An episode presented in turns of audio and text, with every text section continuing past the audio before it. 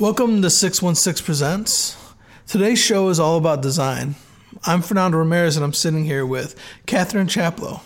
Hello, Kathryn. Hi, nice to see you, Fernando. Yeah, nice to see you again also. Thank you. So, um, yeah, tell us a little bit about your business. What, what, what is, who is Kathryn Chaplow?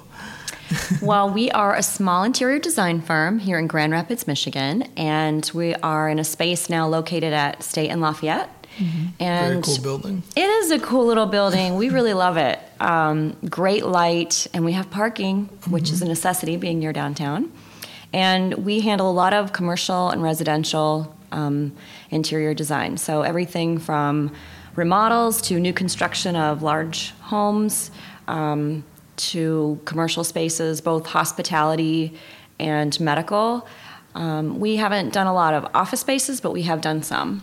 Mm-hmm. And I've been in business for myself now for 13 years wow. and have a staff um, that includes two interior designers, um, Elizabeth Van Vels and Rachel Dean, and also project manager Melissa Owinga, and an administrative and design oversight um, position, which is Kendra Knoll. She's kind of the boss. Yeah, that's great. That's great. Yeah, so you. you. do a lot. Um, yeah, I first got turned on to you by uh, the work you did with Conduit Studio. You did uh, you did their offices. Mm-hmm. Really beautiful work. Thank you. Yeah, very cool, very hip. Um, how, how would you describe your style? It's pretty colorful. So we can handle jobs that are a little more neutral, but I think one of our signatures is use of color. Mm-hmm. Um, I'm not too pegged into a particular style as far as modern or traditional. Really, mm-hmm. I, I, love adapting mm-hmm. to the style of the client and the space. But um, we try to bring a sense of joy to our designs, uh, unique perspective and um, really into this layer of design, like the layer of the space that kind of mm-hmm. comes after the walls and the flooring and the finishes and the furniture. I am very um, invested in artwork and books and personal objects and that layer that makes it feel um, owned. Yeah, absolutely. So yeah, you're an interior designer. I know a lot of uh, people they think they know what interior design, but what? How do you define interior design?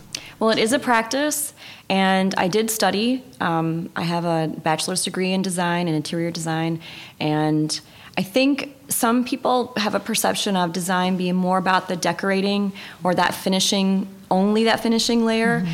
and interior design is really more about um, planning and executing from beginning to end through construction elements, um, understanding how your materials are going to impact the end user, understanding um, human psychology and use of the space, really listening and harvesting the needs of the space from your clients. Uh, there's so much exploration that happens on the front end and then there's a lot of business in the middle. Mm-hmm. So once you've, you know, put together your inspiration boards and presented everything, there's still this huge, sometimes, you know, 18 to 24 months on a project amount of communication, selections, uh, coordinating, visiting the job site, overseeing installations, inspecting, ordering, tracking. Mm-hmm. It's very comprehensive. So when I studied, I had to learn how a house is built from the foundation up. I had to learn about the history of materials, the science of textiles. Um, not just drafting, but also really understanding furniture and finishes um, and foundation. So it's it's pretty comprehensive. And and there's uh, you know a lot of interior designers they start to bleed over into architecture a little bit too. Absolutely, you have to have a strong understanding of architecture. Yes, and respect of that too. Mm-hmm. I think when you work well with others, then your work it shows in your work. So we partner with a lot of architects and builders, and those relationships make our work better. And mm-hmm. likewise, it's a really important exchange. So, in the era of HGTV and social media designers and uh. Pinterest trends, and how do you and your team, how do you guys set yourself apart as like trained professionals, as people who went to school for this? Mm-hmm. Well, I try not to do too much. Um, I don't mind surprising people.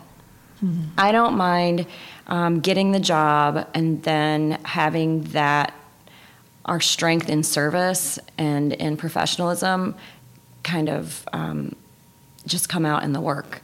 I think it's kind of fun actually mm-hmm. because people do often have an expectation that things happen more quickly or that the designer might not have as much insight regarding the architecture or the the flow or the use of the space and when people aren't expecting it and it comes out it's a lot more fun so maybe that's not the best approach, but it's kind of my approach is that I just let the work speak for itself and mm-hmm. hopefully it's a pleasant surprise, you know? I mean, people know us. Our reputation with builders and architects is based on the fact that we deliver on larger scale projects. So I just don't talk about that very much on the front end. Yeah. You know, I try to get to know my client and then when we get involved, hopefully um, they get hooked on the mm-hmm. fact that um, the process is handled really well by my team, awesome. and then they want to come back for more. Um, so I hope I answered that. No, you did. but uh, you know, I guess an observation I make because I've done I've done some interior work also. Mm-hmm. Um, is I feel like when you watch those shows or when you see things on social media, one you you kind of touched on that. It's a very unrealistic yes. timeline. It's it's those teams are like round the clock. It's tons of money to get that done. You know, it's television. Um, You're right. And I think with social media, what we're seeing is as designers, we're supposed to be interpreting what the client wants. And with that, I feel I feel especially with like social media and with like Pinterest trends, everyone has the same style. So it's not really a space that reflects who they are. I completely agree with you. I think that's such a good point. I'm so glad you came back to that. Um, what we see a lot of with our clients is that they aren't exposed to everything the way we are. Mm-hmm. You know, what could happen in the span of a month is we could have three separate projects with three separate clients who have their own individual aesthetic bring us um, their Pinterest or you know email us their Pinterest board or their Houzz account, and I can find similarities or the exact same images in all three. And what that tells me is that, you know, millions, how many other people have that in their portfolio?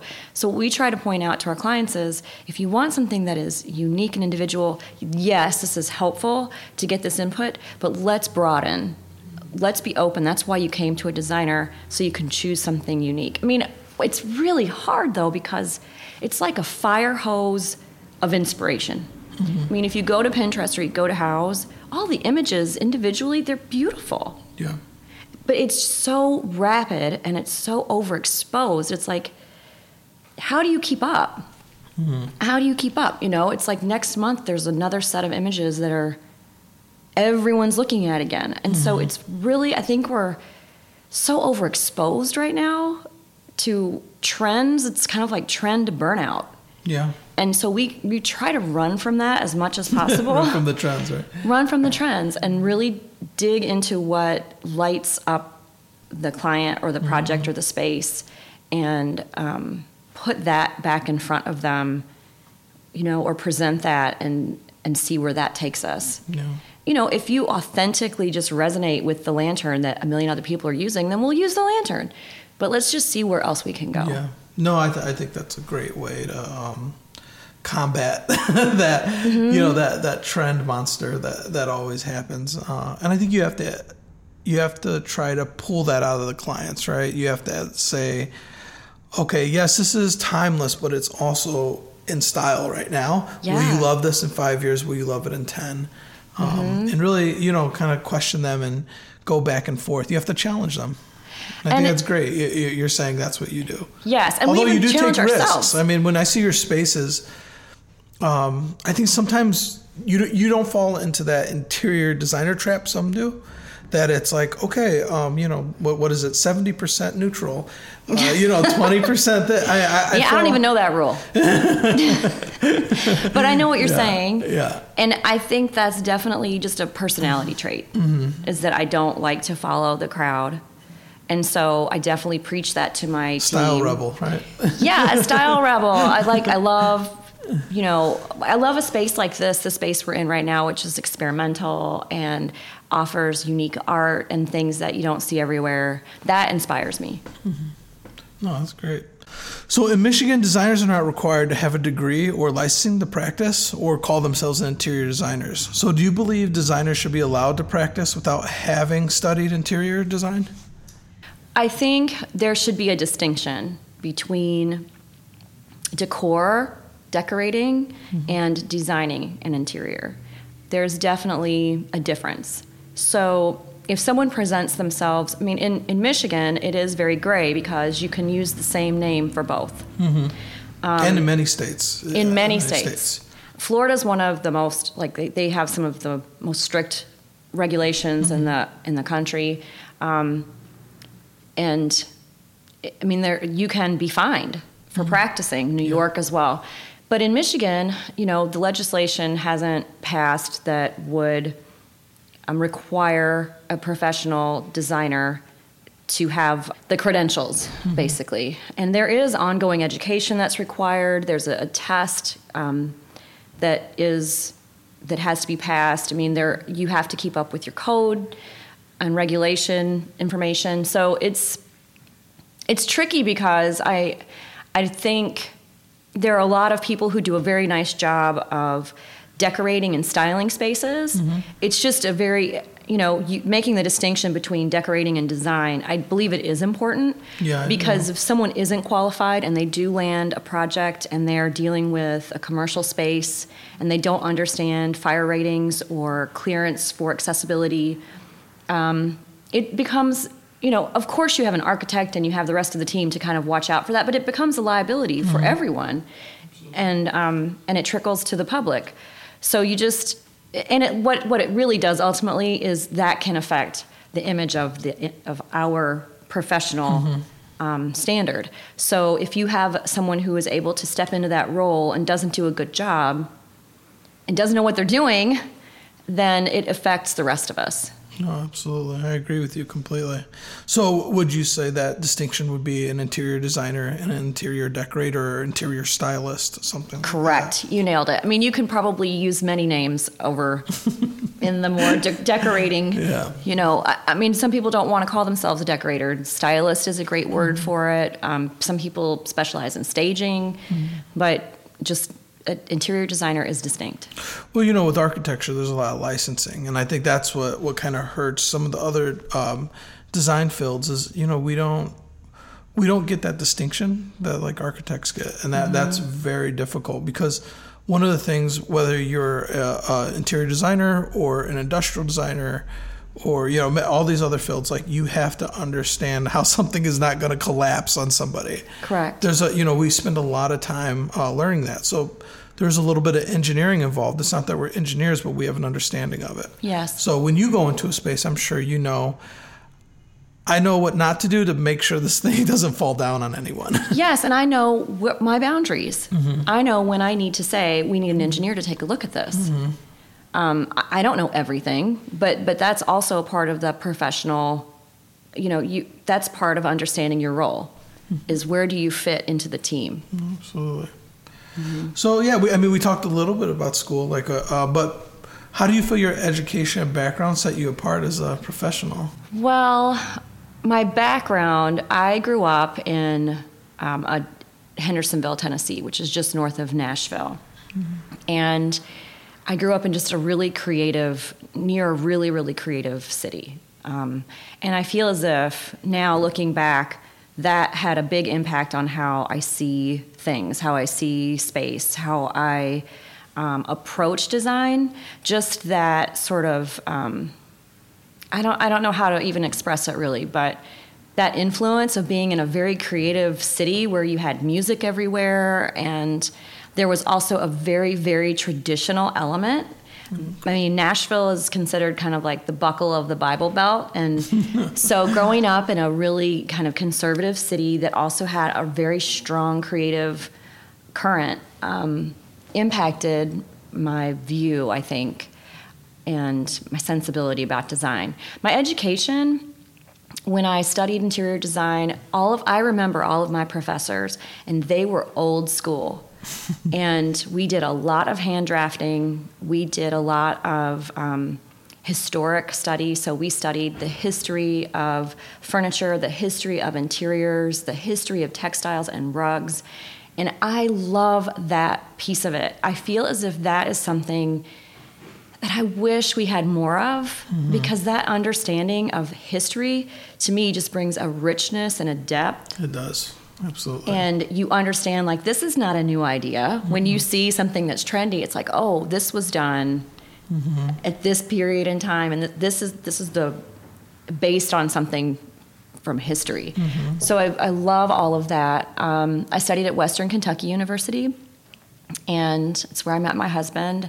Um, and then I worked for a couple of ladies that owned a design firm in Nashville, and they were like the designing women. They were like the quintessential Southern sisters with the interior design firm, driving around, you know, and they're some sort of a, they always had a big vehicle that they could cram stuff in. I mean, they were just so cool and threw me right into projects. And so I did a little bit of like trial by fire, learning on the job but it was really good for me, and they probably made the biggest impact on me. Those ladies, mm-hmm. You know, just that joy, that work with joy. I think I got from them. Mm-hmm. Um, and then I worked for Klingman's when we moved to oh, Michigan okay. about 22 years ago. So Klingman Furniture. You've been here a while. Been here a while, and then I worked for Rock Kaufman on Ionia at Urban House. Mm-hmm and he's amazing. He's an incredible. He's a self-taught designer. Really good. Did it for years and years and years. Um, well, he's and, older, right? Uh, well, let's not say he's older for now. he might be listening. He's mature. He's more mature than I am. He's more mature. But what I, what I meant to say is a lot of those guys were like that. Even some architects, they didn't. That's right. Go to school. They they you know studied under somebody. For, they studied under yeah. somebody, mm-hmm. and that is exactly you. You. I mean, yeah. Absolutely. Not to go back into that, but yeah. I mean that's part of the, me and you have talked before, and and part of that was you know there the thing about schools you go through it and at the end you usually have to get internships to learn more. You have to. And that's what really teaches you and i think a lot of self-taught they don't have that. Yeah exactly and it's it's um it's so important. Mm-hmm. it's just so important. So i do believe that my education and definitely my experience have made me, you know, a stronger designer and given me the ability to lead a team of, of other people, learning from others. I learn every every project every day. Mm-hmm. There's so much absolutely. to learn. Yeah, absolutely. So, was there anything in school though that that you really um, that really inspired you or pushed you? I mean, I know you said you loved history. I mean, I love history too, but that honestly, that those classes are what res like to this day are what resonate with me. That and the sound of like we all had T squares, mm-hmm. and just the sound of those like T squares landing yeah, on the table and the scales and people moving their drafting tools. Mm-hmm. I love that sound. Mm-hmm. It's so. I learned CAD in college, which is like you know probably like Atari now. if you, what I learned then, I was doing like the Pong version of CAD, but you know, I just think that the physical work mm-hmm. still, when I think of college, that is the image and the sound I get that makes me feel inspired about it. Just that everyone sitting together and thinking and doing, you know, it's just the method. It's mm. really beautiful. But the history is definitely I miss it, and I wish more of our interns mm-hmm. were learning about it. Yeah, no, absolutely. You know why you're making the decisions you do. You have yeah. a deeper understanding of things. It's a deeper understanding. Yeah. I think it's a deeper appreciation. Mm-hmm. Mm-hmm. Absolutely. So um, I kind of called you the style rebel earlier, but I love that. I want a T-shirt. No, I, I, I like rebellious design. I kind of do that. Like I kind of do that too. I'm like I like to be a little bit rebellious. I see work. that. Uh, but yeah, what what makes you the style rebel? Like, what what's your process like? Is, uh, it's obviously going to be more unique. So, walk us through a little bit. What makes it mm-hmm. unique? Um, well, we definitely ask our clients for inspiration boards, pin boards, their Pinterest collection, their Houzz collection. So we start with that just so we can see what is attracting them. Mm-hmm. And then we try to um, understand. So, if we're working on a hotel, for instance, we try to understand the end user. We designed Hotel Walloon up north a few years ago, which is a really cool space, and it was based on this kind of story of the location, which is Walloon Lake near Petoskey and Harbor Springs. And so we we kind of built this model of the the, the user who is using the space. So understanding who is going to be um, using the space on a daily basis, and every time you look at a space, kind of walking them through it in your mind is a big part of the process. So it's not just about like how it looks, but how it functions. Um, we're working with a client now, and you know, they had a plan from their architect, and we found out that they have a really incredible shoe collection. And it's just now we're shifting the whole closet and master suite design around the shoes. you know, because you you're Yeah. thinking now, okay, when I when I walk past this space in the morning, I want it to look clutter free. When I go into this mm-hmm. space, I want it to feel organized. When I'm I get dressed and then I get my shoes. What are the adjacent spaces? How do I get from A to B? So I think understanding use is really important, understanding the end user. And then as far as like palette and design, there's usually some catalyst or some image or some thing that the client will either react to when we put in front of them or that we will get incredibly inspired by. It could be a fabric, could be a rug, a piece of art. And that is usually, it's almost like a magnet. And then what we choose kind of starts to stick or not. You know, so putting a space together or putting an, an entire um, building together, you kind of have this core idea and like what sticks to that. Um, this this carpet really works beautifully with this uh, the original um, mosaic that we chose, you know, or it repels it. So you kind of like, and then you keep building on that. We build, we do create a lot of inspiration boards, and our inspiration boards include fashion images. They include artwork. They include photos of like um, James Dean or you know uh, Snoop Dogg. I don't know. Like it, it depends on what we're feeling for that project. So there's a lot of like exploration, I think, both from a practical standpoint and also from a creative standpoint. And we also, in my office, I try, or in my studio, I try to sit down with my team. We sit down every week and we try to carve out time for just a creative exercise. Like, let's just take a fashion image and make selections for a space inspired by that. Or That's great. let's talk about um, something like an, a designer from history and kind of dissect one of those spaces they designed and why it works and what makes it special. So I think just pushing yourself outside of that really mainstream constant flow of trends that we have gives us a better kind of like soup to ladle our ideas from. Yeah. Um, so maybe that's a little rebellious. I don't know. I'm sure there are a lot of other di- designers who do that, but I try to just look at other ways of being inspired. Well, I mean, we could call it rebel- rebellious, but I think what it is, and I always preach is it's emotional. And I think what I love about interiors, I think, is missing sometimes, um, or I shouldn't say missing, but maybe not accepted as easily, is that emotional end of design. And I think with interiors, a lot of it is emotional because you're very close to a client. The way I engage a client on a professional level is like it's a company. It's like you know, there's not really much emotional about it. So I have to mm-hmm. bring that in to where with mm-hmm. you, I, I believe like probably when you're with a client, you're you're really trying to read those emotions. Also, just as much as you're trying to hear them, you're trying to kind of feel them. Also, that sounds weird, You're but so right. I love what you're saying. Like it's giving me goosebumps because it's so right. And even when you're working on a space like the ball, you know, the ballroom at McKay Tower, we were just talking about that. How you Mm-hmm. Which you designed. yes, we designed the ballroom at McKay Tower, and you were talking about an event space that you designed. Mm-hmm. And what you had to do really in your mind is imagine the people using the space, Mm-hmm. and they're having this very special day and they're going to capture it in photographs that they're going to look at 20 or 50 years from now. I mean, all of that, that is the story. Yeah.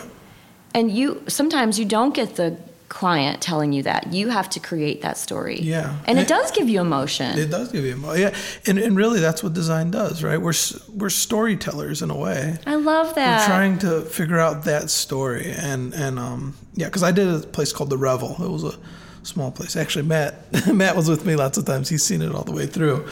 He wanted to see the process, so like I, that's how me and him actually became friends. Um, but uh, yeah, I mean, I was just trying to visualize that story. You know, what what were the photographs going to be? Mm-hmm. What did it look like? And it, it ended up being a really dramatic space, but actually pretty calm. So it, it's interesting working that way. And, but I think what we're both saying is like, you know, that is just emotion. We're, we're trying to build that emotion and tell a story Absolutely. about the space and about the people who are going to occupy that space. Yeah, I love that.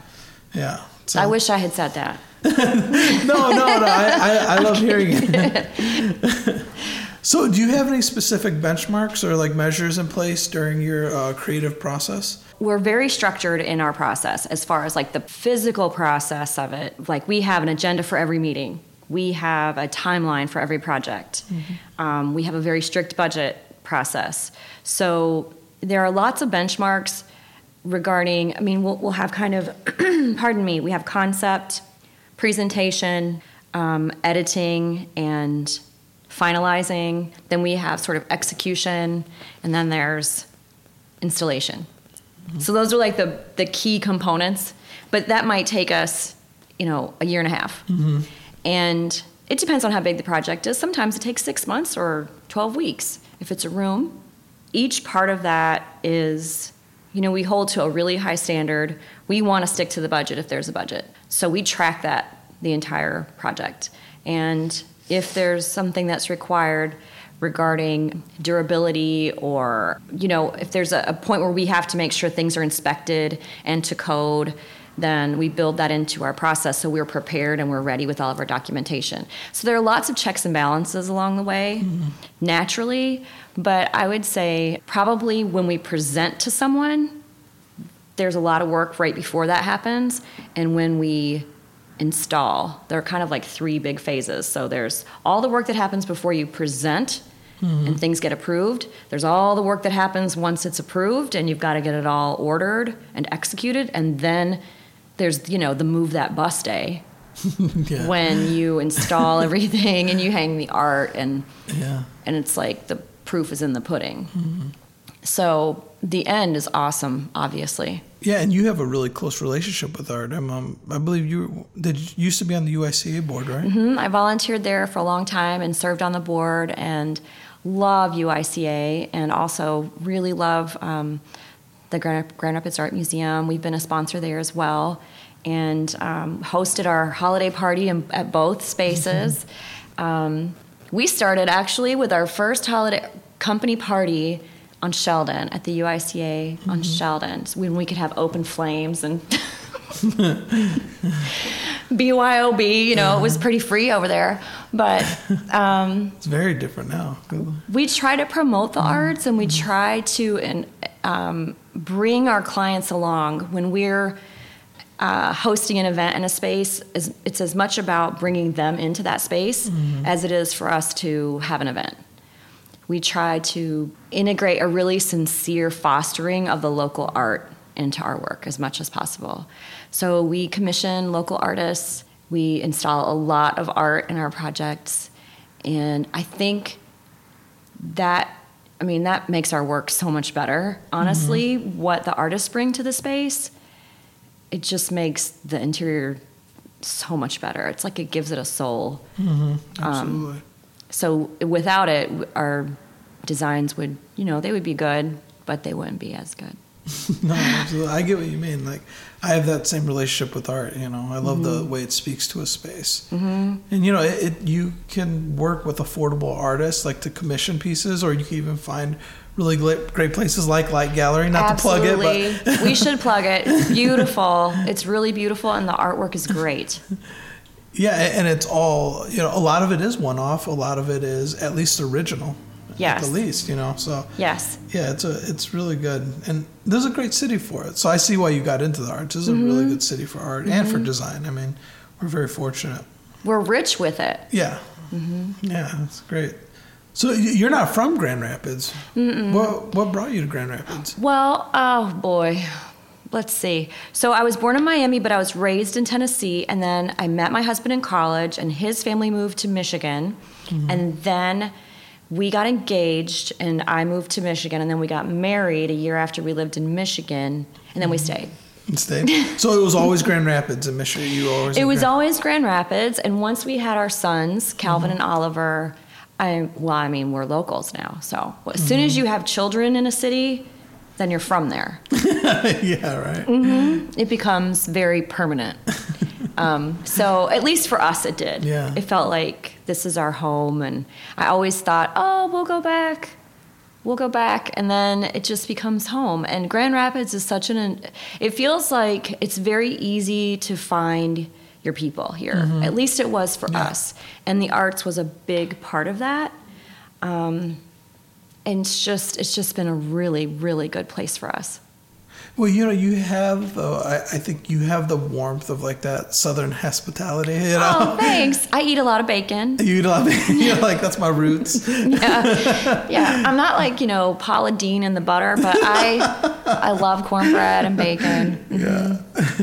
no, but I mean Not your to knock Paula your- she does love butter. Yeah. She loves, or she did. I don't know if she's still eating Is she- is she does butter? Might be margarine. I don't know. So, what made you decide to uh, open your own design studio? Having kids. Hey, okay. you're I never time. thought, yeah, I never thought I would have my own company. I was just like, oh, I don't want the responsibility. I just want to do the design, and who needs that? That's so much work. Um, and then I had Calvin, and it's so funny because you know people talk about nesting and what happens to you right before you have a baby, and I just had this impulse. I was like, we have to move everything home. I was so pregnant. And I called my husband and I was like, get over here with your car. And we're just gonna, we had two Volkswagen Passats, like not even a big vehicle. We crammed all my files. I was like, I just feel like I have to have everything at home. I was planning on coming back to work part time at Urban House. And we moved it all home. And that night I went into labor, probably from lifting all these files and binders. But that night, um, I went into labor and Calvin arrived. And being a first time parent, you really don't know until you have a child how you're going to react or what you're going to feel or what you're going to need. And I just knew, I was like, mm, uh, I'm going to work from home and I'm just going to make this work. I'm going to figure it out. And if I don't do it now, I don't know if I'll do it. Yeah. So I just jumped in. He was like six months old. And I started really slow. I mean, I nursed him for a long time, so I had to time my my meetings really, you know, strategically. And so I, you know, started like just a couple days a week, and I got a babysitter to come in, and it was just a really great process. And I um, have a lot of mothers that work for me now, and I love being able to pay that forward, that opportunity to um, be a professional, impact people's lives, doing what you're really good at and what you love, where your passion is, and still be a good parent. Yeah. I would love that for every parent. Yeah. It's so incredible. Design, like for some of us, design does offer freedom, and that's nice. That Mm-hmm. is nice. Yeah, I just had my first, uh, not too long ago. He just turned one, and and I was already kind of, I already had like a little studio, but like I doubled down on it and said, okay, well, I got to make more money now because I have a kid. So it's like I got to take it a little more seriously, you know. You No get more- really focused. Yeah, you do. It changes your focus a lot. so we know how you started your company, but how about your past? Like, what what made you want to be a designer? I had no idea that uh, interior design existed when I was a kid coming up. Like I didn't know. My mom was really creative, and we always like I had the asymmetrical hair in the '80s. You know, my mom encouraged my brother and I to be really um, ourselves and to be creative and express ourselves creatively. So I always loved art-ish. You know, I thought I loved art. I still love art, but I thought, oh, maybe I should be an artist because I just knew I was a creative person. You know, I couldn't say that maybe or express it, Mm-hmm. but there wasn't any HGTV when I was in mm-hmm. high school. And this girl who graduated a year ahead of me came back to visit, and we were all like in, I just remember it very distinctly. Her sitting on the stage, like in the auditorium of the drama class or whatever, and sat talking about what she was studying in college. And she was studying interior design. And it was like this light bulb went off. And I was like, what's that? Mm-hmm. And she was like, oh, it's, you know, you go in um, and actually, you know, design homes and you design restaurants or you design blah blah blah. And I, it was just like, what? That that's a thing? Like people do that as a it just was I don't know why I didn't know about it, but that was the moment when I was like, that's what I'm going to do. Mm-hmm. And then um, I finished high school. I went straight into. I mean, I still have these hilarious, like you know, Elmer's glue pasted inspiration boards and things that I kind of did on my own mm-hmm. at home. And I was always rearranging the furniture in our house. I was always rearranging the stuff in my room. So I always had an appreciation for space and I would pay attention to it even when I was really little. My mom was like, when you were five, you would come in and just be like, we've got to move the sofa, you know, and just demand that we move things around. And so I think I kind of liked that anyway, but understanding that it was a career and a, a, path was so freeing because, you know, when you're in college, you're just trying to figure out what am I going to study? Or when you're in high school, you're just like, what am I going to study in college? So to have a path felt so good and I loved it. I loved it. Like I said, I had all these really cool old school instructors who had been doing it forever and ever. And I don't think I appreciated enough then how cool they were. Mm-hmm. That's really great. That's good, but that's still pretty young to figure out what you want to do. I mean, at least it was before you hit college. Got lucky. Thank goodness. Sitting here with accountant Andrea. right, right. I could be an accountant, or you know, like a miserable artist. Like I was. Not that artists are miserable. I don't think I would have been good at it. I was thinking I needed to be an artist, but I was. That's. I still can't. I'm not a good drawer. Is that a word? I'm not a good. I'm not good at drawing. I'm not good at drawing. I, think, I don't know. Maybe I can sketch, yeah. but when I try to draw or when I try to compose a really good, mm-hmm. um, that's not my skill. I'm a designer. I'm not an artist, and there's a distinction. There is a distinction. Yeah. So, so if you weren't a designer, though, if your path went somewhere else, what would you oh, be? Oh, I love that question. I would love to teach. I love teaching. I love teaching and I just well, you teach your team every day. I'm sure. I teach my team. Mm-hmm. We teach our clients. We teach anyone we're working with. Mm-hmm. You know, the plumber teaches me. Mm-hmm. I teach the tile installer. You know, the carpenter teaches us. We teach the. I mean, it's like everyone's learning. If you have enough um, openness and you don't take your ego, you know, and wear it as a cloak, you know, if you can just be open it's amazing like how much awesome knowledge there is on a construction site. Mm-hmm. Like it's so I love that. Yeah.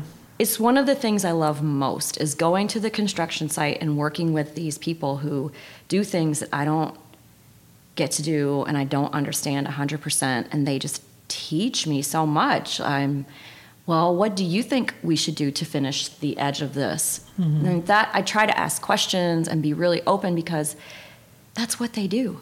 And then I try to teach them in turn and say, mm-hmm. okay, but this is what we need to do. This is what we're trying to accomplish. So how do I get there? Mm-hmm. You know, and mm-hmm. if you can respect each other mutually, it's amazing like what that brings to the project. I, I love it. It feels no, so good. Great.